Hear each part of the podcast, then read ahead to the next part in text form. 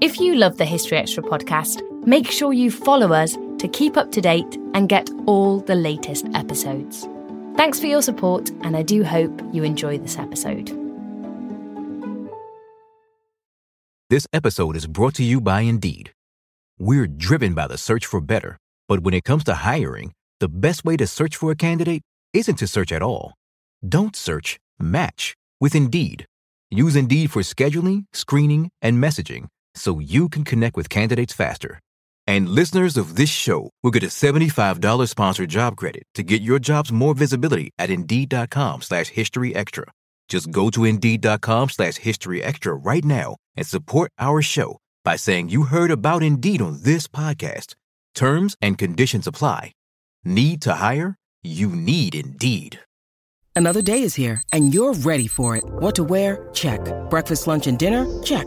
Planning for what's next and how to save for it? That's where Bank of America can help. For your financial to-dos, Bank of America has experts ready to help get you closer to your goals. Get started at one of our local financial centers or 24-7 in our mobile banking app. Find a location near you at bankofamerica.com slash talk to us. What would you like the power to do? Mobile banking requires downloading the app and is only available for select devices. Message and data rates may apply. Bank of America and a member FDIC. When you need mealtime inspiration, it's worth shopping Kroger, where you'll find over 30,000 mouthwatering choices that excite your inner foodie. And no matter what tasty choice you make, you'll enjoy our everyday low prices, plus extra ways to save, like digital coupons worth over $600 each week. You can also save up to $1 off per gallon at the pump with fuel points. More savings and more inspiring flavors make shopping Kroger worth it every time. Kroger, fresh for everyone. Fuel restrictions apply. I'm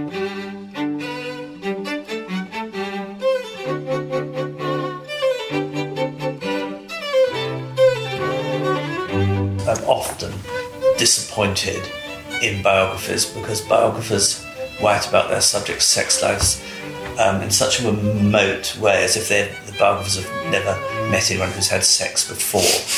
That was Richard Davenport Hines talking about one of his aims in writing a new biography of John Maynard Keynes. Crime and punishment and justice, society, families, uh, their children, sex. Um, you know, you, you name a topic of interest, and the Greeks dealt with it. And that was Peter Jones discussing the parallels between ancient Greek culture and today's society. You're listening to the History Extra podcast from BBC History magazine. We're the UK's best selling history magazine, available from all good newsagents or via subscription. Check out our latest subscription deals at historyextra.com forward slash subscribe. The magazine is also now available on many digital devices, including the iPad, iPhone, Kindle, Kindle Fire, Google Play, Kobo, and Zinio. Look out for us in your App Store or newsstand or find out more at historyextra.com forward slash digital. Welcome to our final podcast of February 2015. I'm Rob Attar, the editor of BBC History magazine. John Maynard Keynes is best known today as the economist whose theories were hugely important to Britain in the Second World War and who went on to influence financial and political thought for many decades. But what do we know of the man behind the theories? That's the question that inspired Richard Davenport Hines' new biography, Universal Man The Seven Lives of John Maynard Keynes. Our reviews editor, Matt Elton, met up with Richard to find out more. Firstly, what inspired this book and its structure, I suppose?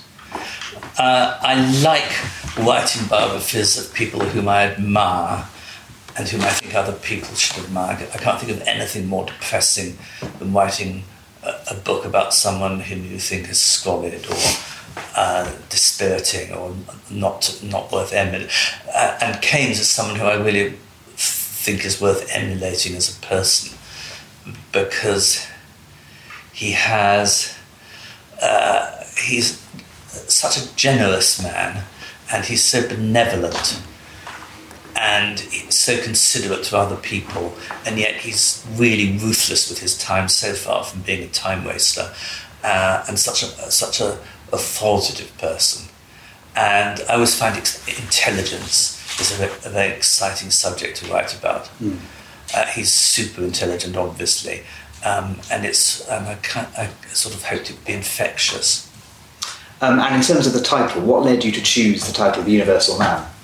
Lots of people had said to me through the years that they really wanted to know about Keynes uh, as a human being and as a cultural force, and that they had found the economics, which of course is completely basic to why we think of him, nevertheless, they found that economics really quite difficult to follow in detail, really quite off putting. Mm. Uh, and I wanted to write a book in which the economics wouldn't send readers into a coma. okay.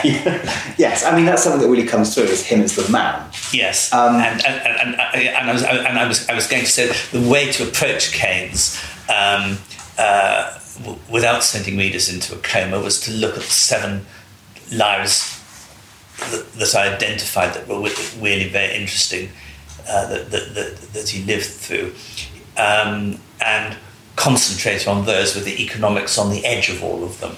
And it's particularly because there's a thing that people f- um, forget, but Englishmen of a certain class and background of his generation, and indeed even of mine, they were all brought up to believe that an intelligent person compartmentalizes their life. They don't mix all their friends up together, they don't mix all their lovers up together, uh, they keep business and uh, uh work, public life, private life, all that really separately compartmentalized. And I was very interested to show how Keynes did this. It's absolutely crucial to how he achieves so much that he keeps things in different cupboards.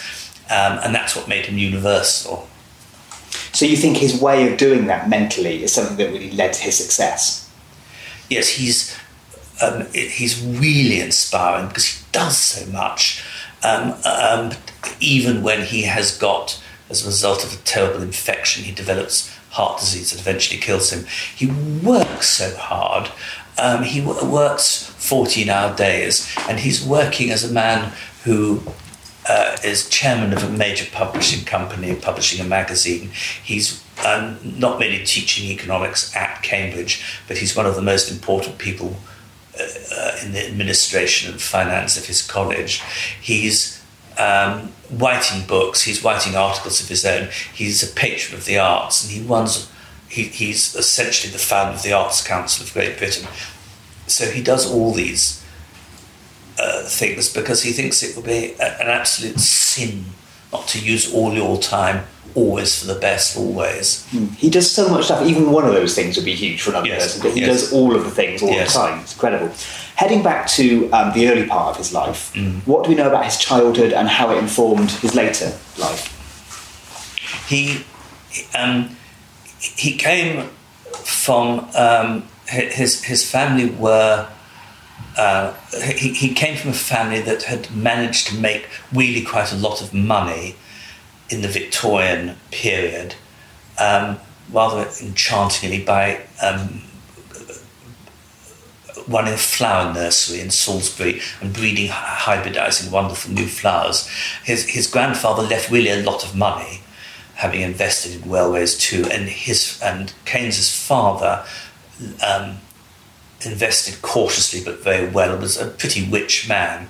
The family had been non-conformists in religion, Baptists, and excluded from all the hierarchy of England. Um, and that changed in the 1880s. Uh, and so they're a really good example of the flexibility and adaptability of the English class system. Mm. Um, they're a family who came from nowhere and made their mark in all sorts of ways um, in two generations and made a lot of money too.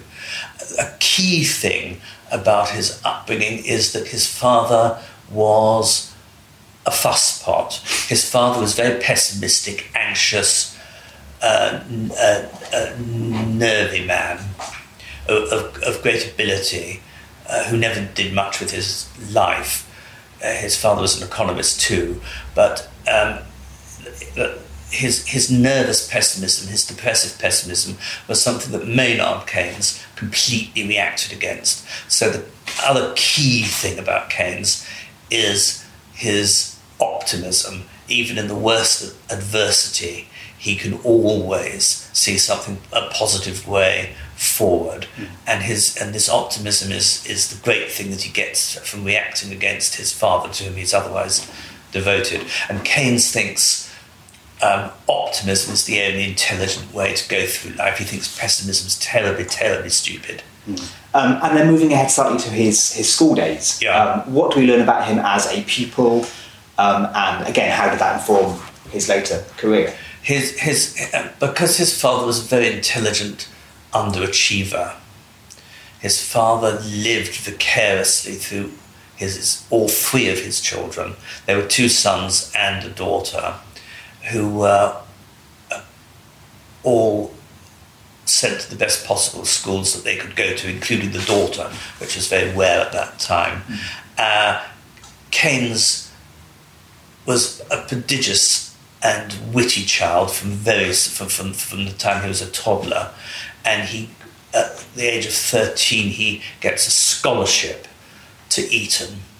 Both his parents go along with him to the scholarship exams and must have made a terrible nuisance of themselves with their pushiness and their nervousness. Um, and he gets into Eton as a scholar, almost the top scholar, and at Eton um, wins, oh, nearly two dozen different prizes. He has hundreds of books by the time he leaves Eton, most of which he's got uh, as prizes uh, for because he's extremely intellectually gifted at Cambridge, um, and uh, extremely intellectually gifted at Eton, mm. and um, and he gets out of Eton uh, a sense. He's not a very political person, but he likes to solve problems and he likes to manage difficulties. And we're already at Eton, he's always being asked by other boys to organise school events and manage things. Mm. Um, and he's always been put on school committees, and, and, he says to his father, and I find very quickly once I'm on a committee, I have to shoulder all the work. He's just much more competent than most people. Mm. Yes. Uh, the other thing to say about him is that he, he, his, his parents think and, get, and imbue him with the idea that he's re- physically repulsive that he's ugly. He isn't really much of a looker, but the ugliness is overstated. But he really loathes his own physical appearance and uh, compensates for that, I think, not only by being super intelligent, but also he develops the most tremendous flirtatious charm. Mm. He's um, he's a huge flirt in the way that some ugly men are, um, and um, impresses his personality on people and charms them and gets them on his side. And he's, he, he starts doing that at school. Mm. This whole aspect of his charming, kind of flirtatious character is something that really interests me. How did he go about developing this? Because it comes across so strongly throughout the rest of his life, I think. Yeah, well, partly it's partly is that uh, he's innately very funny. Mm. He's a very, he's he, as a very as a small child he's always laughing, and there's one of those little children that's always deliberately saying really witty things, playing with words, and he remains like that. And his uh, he looks at people while he's talking to them. He listens to them. Mm. Um, he teases them. He likes being teased, and he teases. And he he has a very strong character which he projects on people, and which and which people tend to like. Mm. And it's um, very important, I think, to his character, as I say in the book, that um, he all his all his sex life from school until his late thirties is with other men and boys, and he uh, once he starts once he starts li- living, particularly once he starts living in London and picking up um, boys and men on the streets or in clubs or saunas, uh, he becomes he's tremendously he, he's tremendous he suffers fools gladly he's really really patient with much more slow-witted people partly because he's such a flirt um, and uh, that's a tremendous help to him in dealing with people. He's mm. not brusque. And, and then when he, after he gets married and, and, and finally settled in, in his 40s and stops flirting with younger men and the rest of it, he does become unquestionably uh, more impatient, brusque, okay. uh, even uh, even irritable, and certainly doesn't suffer from Fuscali. He can be very snubbing, mm. and, that, and that changes in his life. We've talked about his sex life a couple of times. How did he view his own sexuality? A unique thing happened to me when I gave the text of my book to the publisher, and and they said publishers never normally say this. Uh, there's an awful lot of sex in this book, um, and they, nor- they normally want more. And that's because Keynes quite deliberately um, preserved uh, letter, incriminating letters um, from the Edwardian period and later from his various boyfriends, because he quite clearly wanted one day the sexual underworld of gay young men in Edwardian England to be chronicled. Mm. And one can put together, one can put, one can um, put together his sex life from the age of about six or seven until he's a very ill, dying uh, man. And um, this is because he preserved the material for it quite deliberately for it to be used. And it's, it's, it's possible to have one of the most complete uh, senses of someone's sex life who's a major figure uh, that I know of, and I, I, thought this was worth doing because I'm always I'm always dis- I'm always dis- I'm often disappointed in biographies because biographers write about their subjects' sex lives um, in such a remote way as if the biographers have never met anyone who's had sex before. It's also unrealistic, mm. and I've tried to I've, I've, I've tried to show the different types of partner he had and where he met them and why and what um, uh, what they signify, what was the significance of these different relationships. Mm. Overall, what do you think the significance was? Because he seems almost to have actively made sure that these things happened to him, that he sought out these kind of experiences. He was a member of a, uh, of a Cambridge discussion group which has become very famous called the Apostles, which met, met once a week to discuss really quite high philosophical issues, he's calling it matters of aesthetics. Um, but many of the younger members there saw themselves, in their own words, as immoralists. They set out to reject double standards and hypocrisy and obsolete rules that they identified with the Victorians they talked about this a huge amount. They were always talking about they were always talking about sex. Most of them, as uh, many of them, were actually still virgins, but they talked about sex all the time.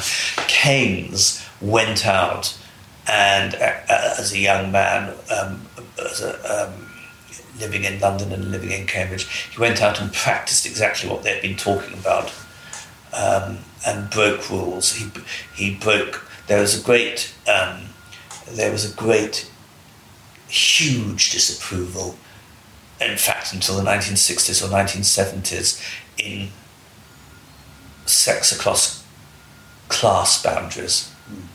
Um, it was thought uh, terror. Uh, one sees this in all the major trials of gay men uh, when uh, if they were of different classes. It's a tremendous issue with the judiciary and with the state. And Keynes goes out and has all sorts of uh, working class boyfriends. And there's given this breadth of experience, how did he end up becoming a public official, if you like, and what tensions existed when he had this role? Well, his family were very keen for him to go into the civil service. Um, and become one of England's rule, administrative rulers, and he came second in the civil service exam of his year, um, and went into the India office. What he found really frustrating was having to hold the official line on issues and not lie, remotely lie, but um, tell half truths or lazy versions of events. Uh, he had a tremendous respect for truth and accuracy and was really offended by imprecision. So he is a civil servant for a couple of years at the Indian office, India office, then manages to get back to Cambridge, where he starts to teach economics, even though the sum total of his training as an economist was two months reading a couple of summers earlier. He hadn't trained as an economist at all. Um, and then um, he's working in Cambridge in 1914, and um, when war when when war very unexpectedly breaks out, and the the, the banks go into the most tremendous panic when the war breaks out, and try to force the government in a panic to take all sorts of financial panic measures to preserve the bank's position. And one of the Treasury officials who knows Keynes sends him a letter saying, Would you like to come up in London and give us some advice? And he is hurtles up to London on a bank holiday Sunday in a sidecar of a motorbike and goes to the Treasury and um, as, a, as a man not yet 30 completely uh, takes chance, gives the Chancellor of Exchequer the courage to withstand the bankers, saves the, the, British Empire from the most terrible financial collapse in the city of London at the very outbreak of the war. And he subsequently is brought into the Treasury as a, temp, as a wartime official. And by the end of the war, there are only two or three people more senior in the Treasury hierarchy than he is in 1918, although he's not yet 40. Mm.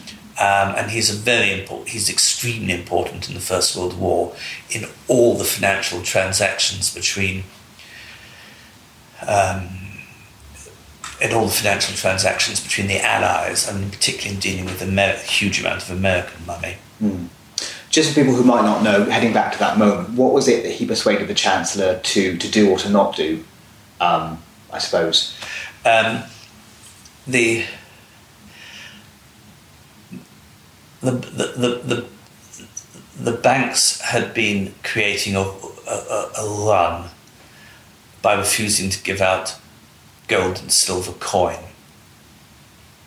which was causing a panic.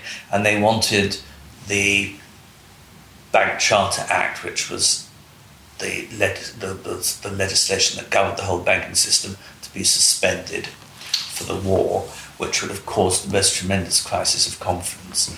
Um, and they were they essentially wanted to annul huge amounts of contractual undertakings and informal agreements that existed um, in a complete funk. Mm. They, they, they were they, they, they were terrified of going broke and Keynes was um, involved in the first British government bailouts of banks and City of London finance houses. And so by the end of the war, he's this hugely influential figure. We have touched on this a couple of times throughout so far, but exactly how did he end up being quite so influential?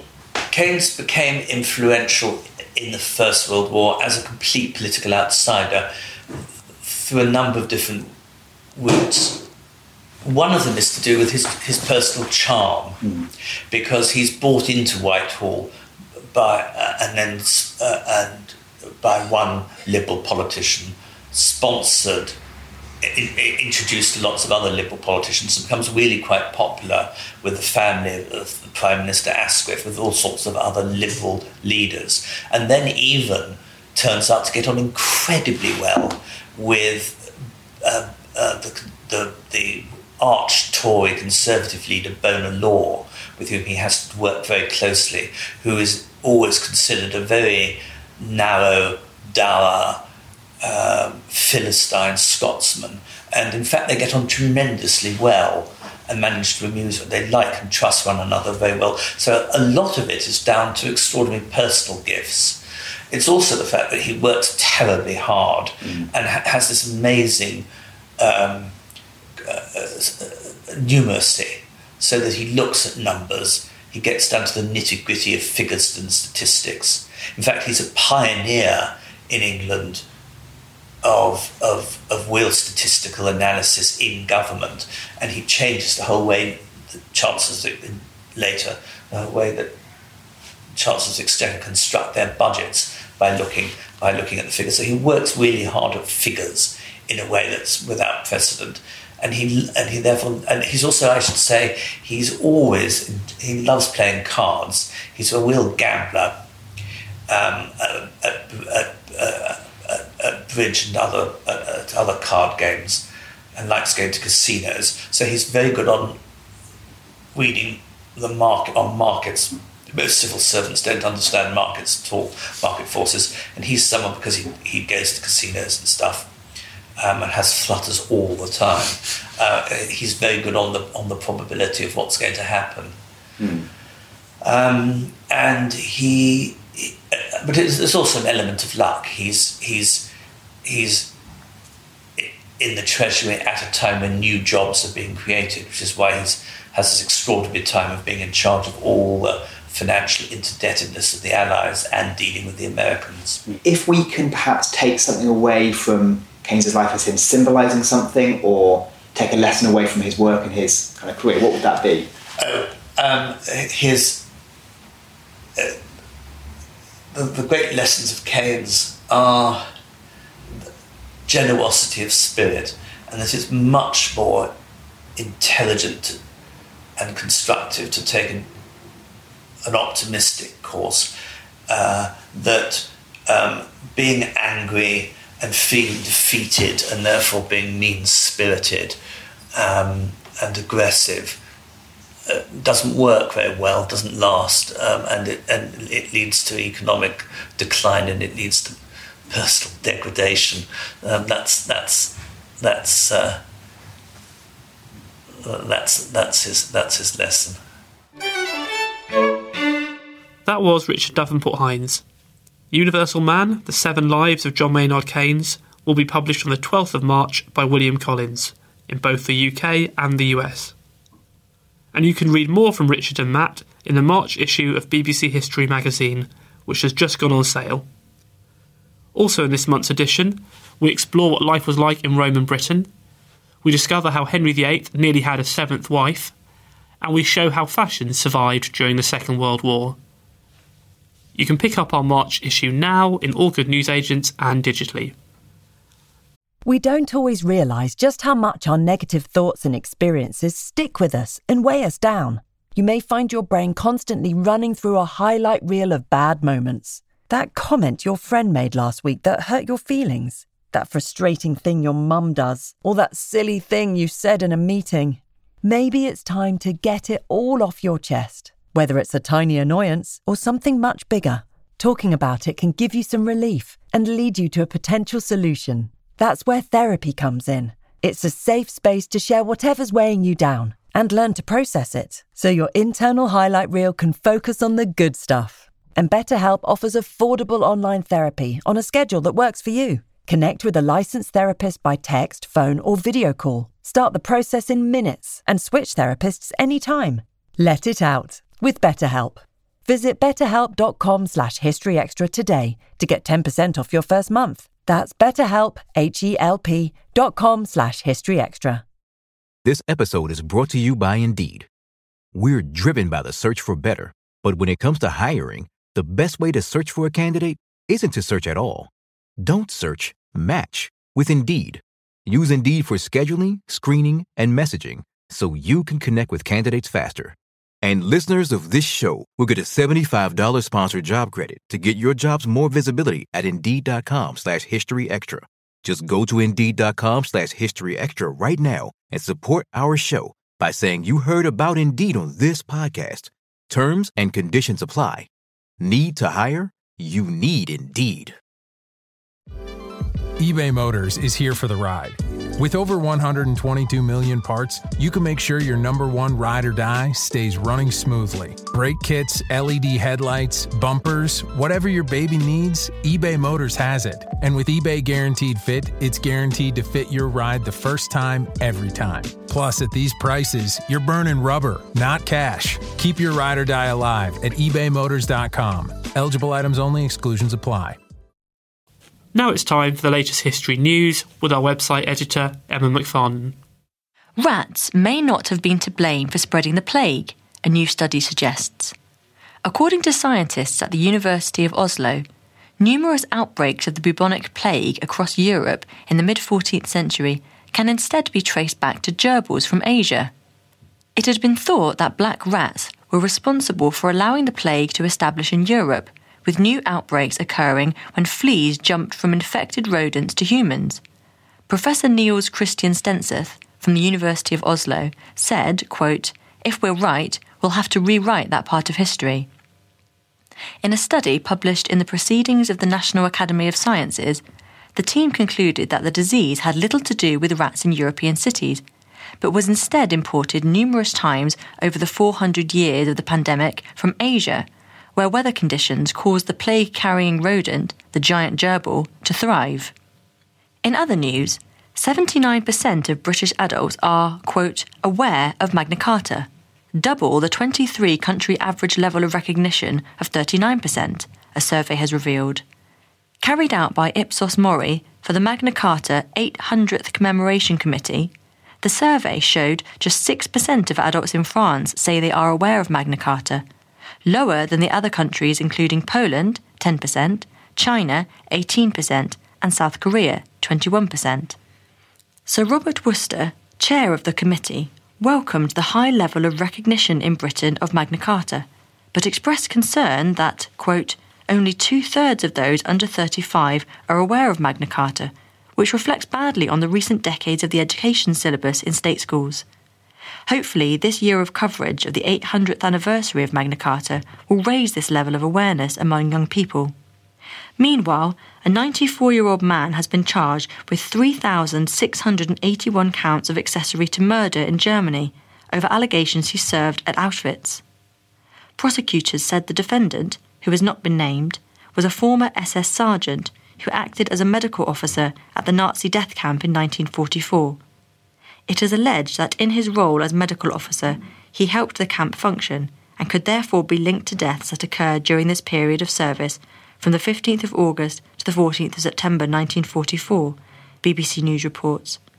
If found guilty, he could face a jail term ranging from 3 to 15 years. Thank you, Emma.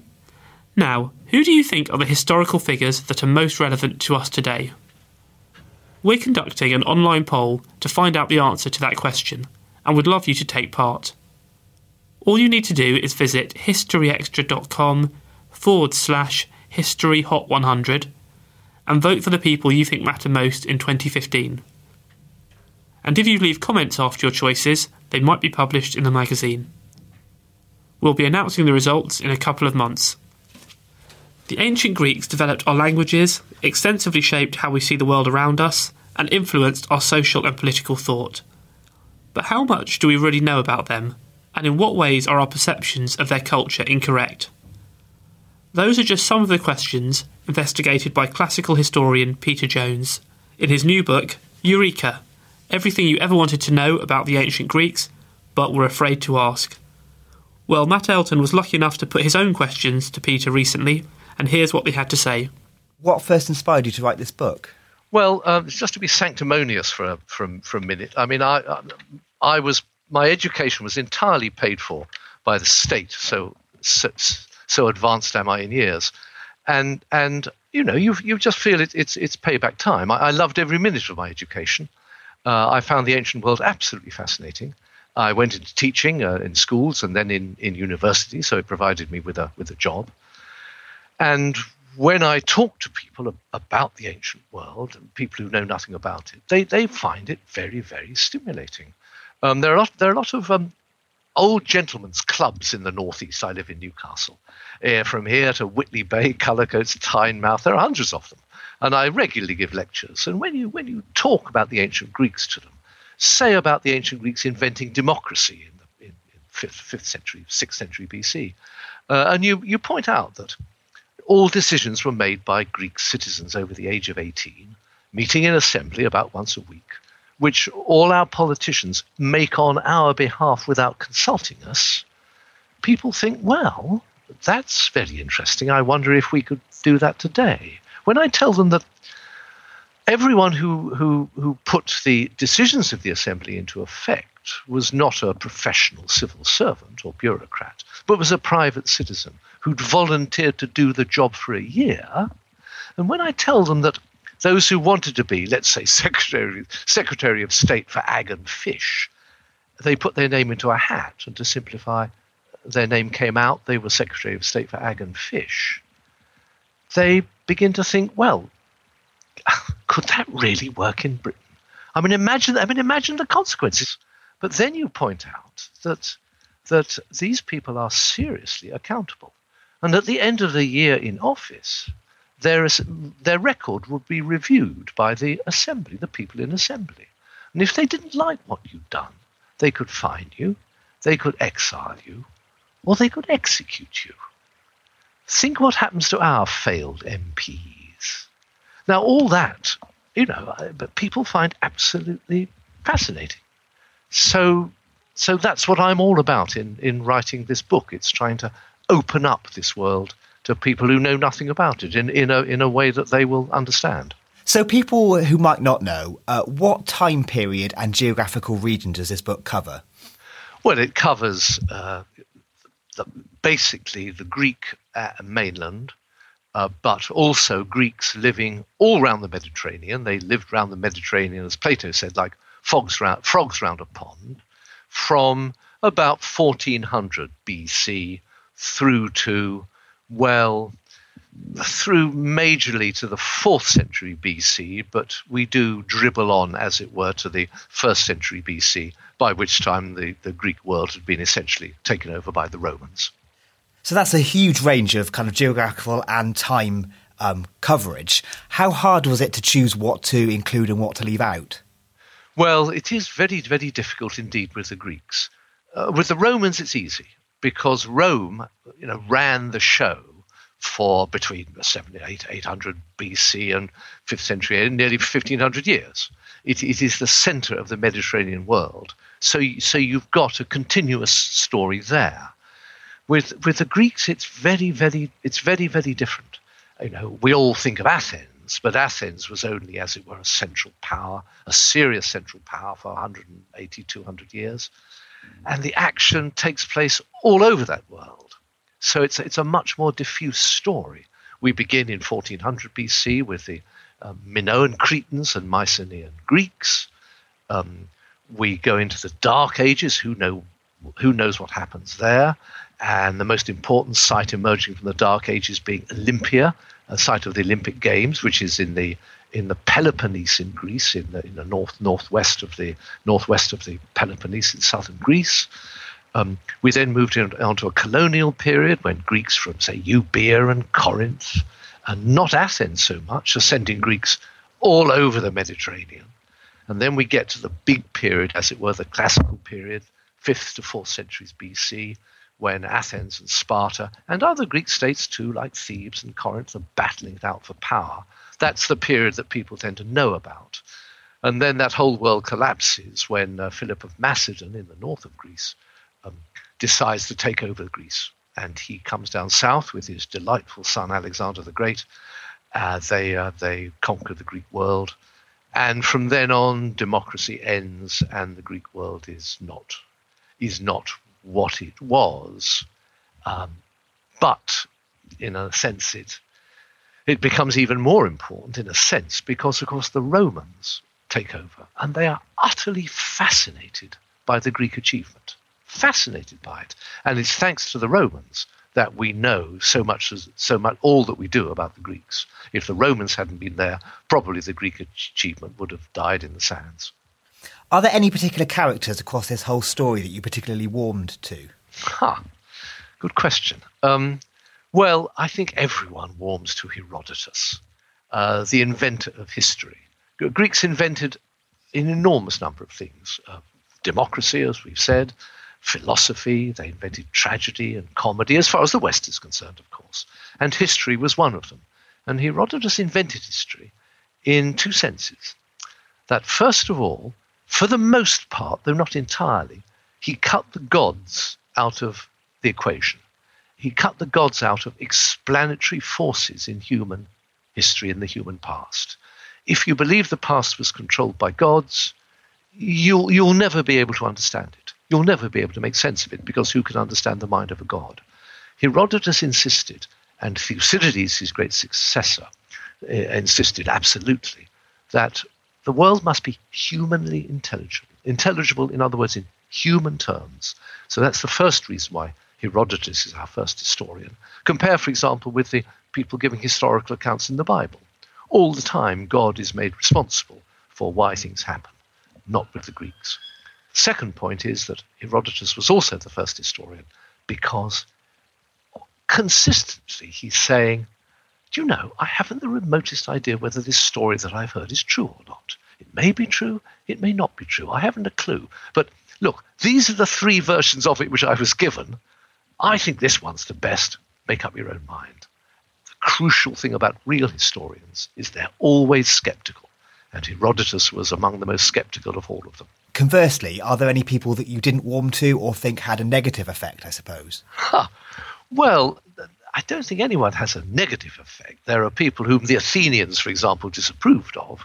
One of my favourite characters there is a chap called Cleon, who in the in the 426 or was it 425 BC, uh, Cleon um, became involved in a big debate about how the Athenians should would should manage to seize some Spartans. This was the middle of the big war against Sparta, trapped on the island of Sphacteria. And the Athenians, it was around about August, September. The Athenians wanted to get them off very quickly to hold for ransom purposes, and also if they wanted to negotiate a peace treaty, having 400 Spartans, including 120 top Spartans, as their prisoners, would be an un- invaluable bargaining tool. But they couldn't get them off, and Cleon, who'd never held any official position of any sort whatsoever in Athens, he'd never been drawn by lot to do anything at all, stood up in the assembly and said, Look, if I was running this show, I'd have those uh, Spartans off in 20 days. Now, there was an Athenian general who'd been a, a, a voted general by the Athenian people in that assembly. And he said, Oh, really? He said, All right then, you get them off in 20 days. And Cleon, we are told, Thucydides, who was there at the time probably, reports this debate in the assembly. Uh, the Athenian people said, Come on, Cleon, you know, put your money where your mouth is. You said you could do it. Jolly well get on and do it. And Cleon finally realized he'd have to. And the Athenian people were delighted because either they'd get rid of Cleon, whom they didn't really approve of, or they'd get the Spartans off Sphacteria. And at that moment, Nicias, the elected Athenian general, said to the assembly, Right, I hereby give up my generalship and hand it over to Cleon. And all the Athenian people said, Right on, that we agree. And that was done. It's, it's rather as if George Osborne, reading out the budget, was interrupted by someone from the Strangers Gallery saying, This is rubbish. I could do better than that. And Osborne said, Oh, all right then. Okay, you be Chancellor. And all the House of Commons said, Fine, okay, right then. I'll Sid Nobber be Chancellor. And, you know, it just wouldn't happen. That's Athenian democracy for you. And that's that that's Cleon, whom a lot of people loathed and found a very, very difficult character. Well, you know, good for him. I rather approve of that. um, you mentioned at the start there's some periods of this story that people know about more than others. Are there any kind of periods that you think have been neglected or people should know more about? Well, that, that depends on your interest in history. I think the fact is that the classical period, which we which we date between uh, 480 BC, the time of the Persian Wars, to the time when Philip of Macedon destroyed democracy in Athens, 322 BC. That that period is just so full of interest that um, you know inevitably one is going to be drawn to it because that when that was when all those extraordinary developments took place that have had such an influence upon us upon us today. Uh, and the later history of Athens is one as I've said, you know, under the under the cosh of Rome, and Rome did admire the Athenians. They gave them a great deal of freedom and a great deal of scope. But Athens isn't churning out these extraordinary ideas which, emerged in the fifth and fourth century BC. As a result, I have to say, of um, in in the sixth, seventh, and sixth century BC, as a result of Greeks in the in the east Greek colonization had landed Greeks all the way along the what we would now call the western coast of, uh, uh, of Turkey, uh, Asia Minor, as the Greeks called it. And it was Greek contacts there with Eastern thought that seems somehow to have generated this extraordinary intellectual excitement among Greeks. And it was they who bring, come, came to Athens, as it were, really got it all going, all these inventions of philosophy and history, and this tremendous intellectual fervor in Athens at, at the time, which generated, you know, people like Plato, uh, Aristotle, probably one of the cleverest people in the world, who, who make the Greek world come alive to us, who, who dealing with big issues like crime and punishment and justice, society, families, uh, uh, you know, children, sex. Um, you know, you you name you name a topic of interest, and the Greeks dealt with it: money, property, respect, status, power, politics, death, gods, justice, duty, responsibility. You know, it, it, it it's all there, and in a in a pre-Christian world, often making very different assumptions from us. Um, that's what makes it so fascinating. Incidentally, to go into a brief rant, I, I, I get infuriated with, with modern theatre. There's a lot of Greek tragedy uh, being put on in these days, and I'm all in favour of that. But it's all patronizingly homogenized to speak to the modern world. You know, they change all the terms of reference to make Antigone into a feminist tract. You know, and you think, what an absolute waste of time and space. The interesting thing about the Greeks is what they thought about things. To turn it into something which is homogenized for the modern world is to lose everything the Greeks were saying. So when you go into a Greek theatre and find they say this is very relevant to the modern political world and we are going to we are going to produce it in modern political terms, just walk straight out. It won't be worth listening to or attending to. Um, can I can I give you a, can I give you a few examples of the sort of, of Plato, for example, whom some people regard as an old bore. You know, all that philosophy really gets gets one turned off a bit. But let me just read from the sacred script of Eureka, this book I've written from Holy Writ. Um, here's Plato on on democratic man. One day he gets drunk at a party. The next day sipping water and trying to lose weight. Sometimes he takes exercise, sometimes slobs out without a care in the world. Then he takes up philosophy. Then he gets involved in community affairs and public speaking. Then he joins the army. Then he goes into business. His lifestyle has no rhyme or reason, but he thinks it enjoyable, free, and enviable, and he never dispenses with it. Fathers are afraid of their sons, and sons neither respect nor stand in awe of their parents. The teacher fears and panders to his pupils, and pupils despise their teachers. The old then adapt themselves to the young, aping them and mixing frivolously with them, because they don't wish to be thought strict and disagreeable. I mean, that, that really is quite remarkably interesting, isn't it? Uh, Plato on Plato on laws properly educated people, you say, will work, if they've got a proper education, will be able to work out things for themselves. If their education is valueless, Plato goes on, they'll spend their whole life making rule after rule and then trying to improve them in the hope that they'll hit upon a successful formula. They'll live like the ill, who lack discipline to give up a way of life that is bad for them.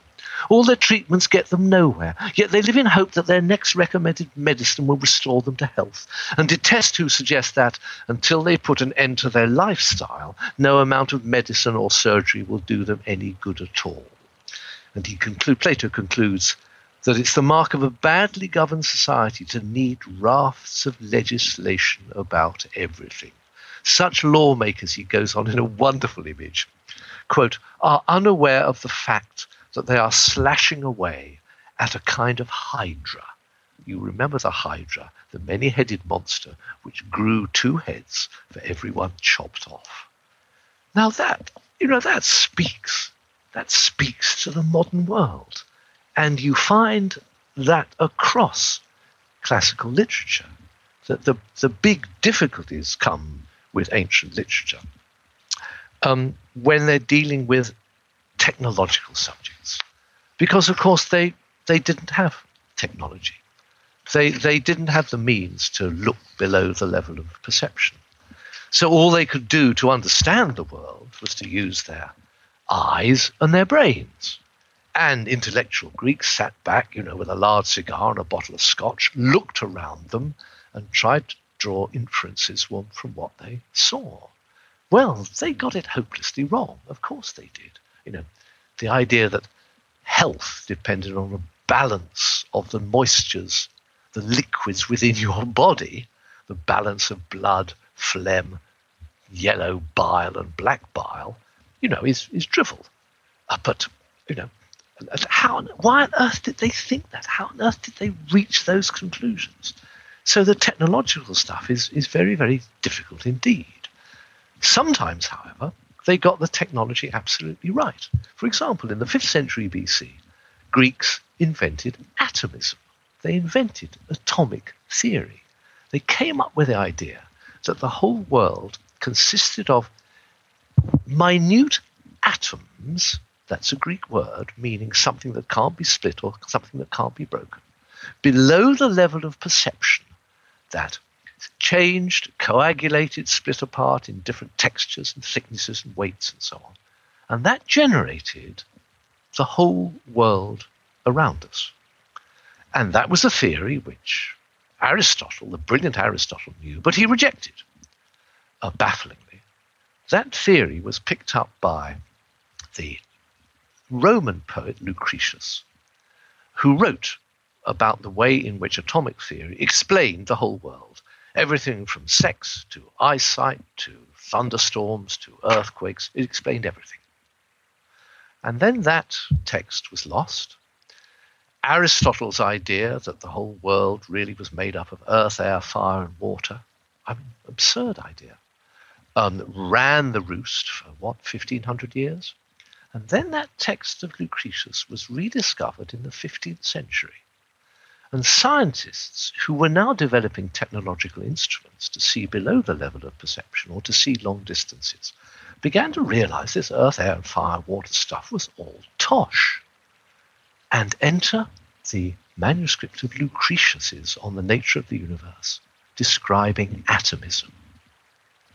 And their eyes were opened and that is how atomic theory came to be.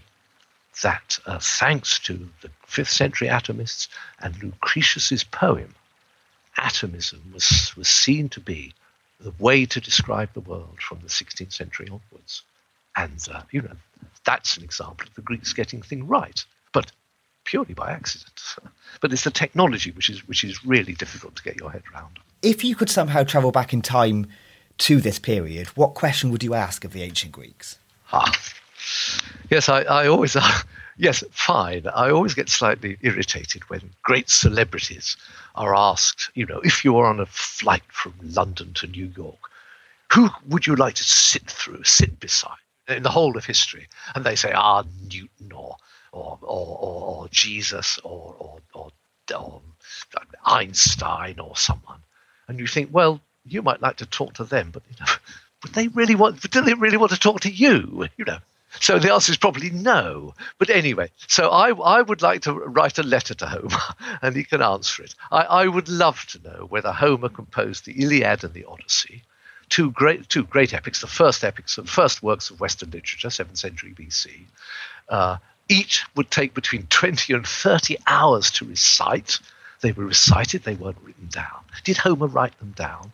Did he just recite them? If he just recited them, what relation does our text bear to his recitation?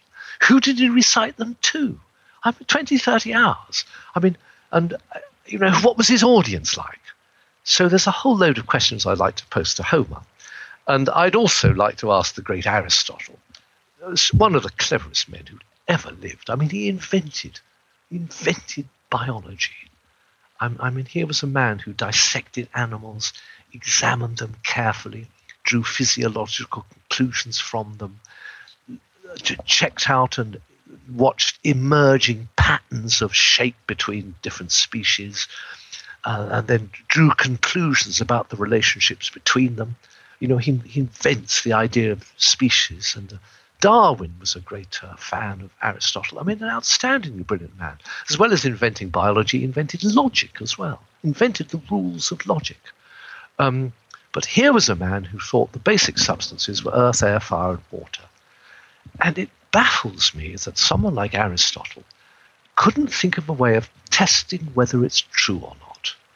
But as we know, the scientific method of testing hypotheses and testing them by repeated experiment was something invented in the 16th century. It just baffles me that Herodotus, that, that Aristotle never got there. So I'd like to ask him questions about that, if I could understand the answer. so he's a brilliant man. mm, yes.